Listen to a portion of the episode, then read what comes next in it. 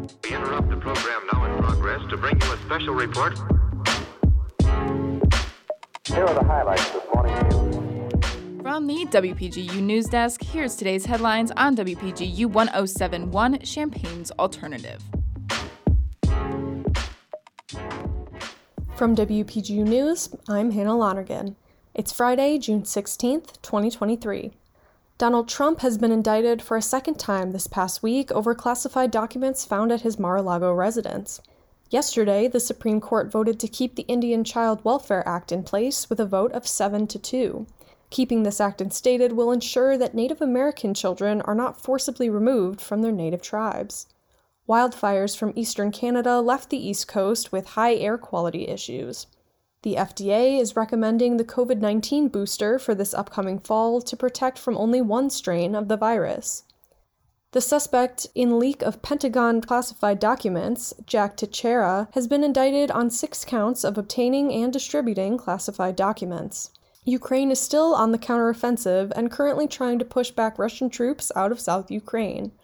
The fight between Republicans and Democrats over the debt ceiling continues on the House floor as Republicans push to cut more government spending. Illinois is facing the worst drought conditions in over a decade, according to the Drought Monitor update. Severe drought has been introduced to central Illinois, with other drought areas in northwest Illinois and western Illinois. Illinois had drought introduced last summer, but this amount has been unheard of in Illinois for a decade.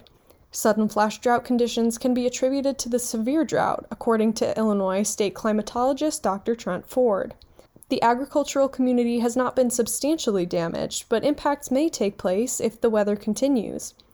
The drought has impacted water resources in Illinois, according to officials. Officials also say the drought status is not critical at the moment and there is still time for conditions to improve. The Champaign Fire and Police Department are warning the community of the dangers that fireworks pose with the 4th of July right around the corner.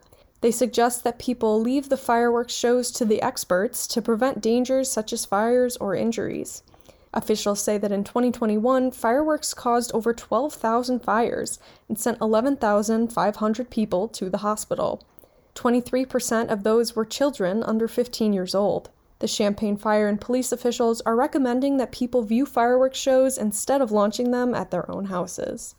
Contributing reporting for this newscast was provided by Ashley Gilbert, Lillie Salas, and Elissa Eaton. Our deputy news directors are Elissa Eaton and Caitlin Devitt, and our news director is Madison Holcomb. For WPGU News, I'm Hannah Lonergan.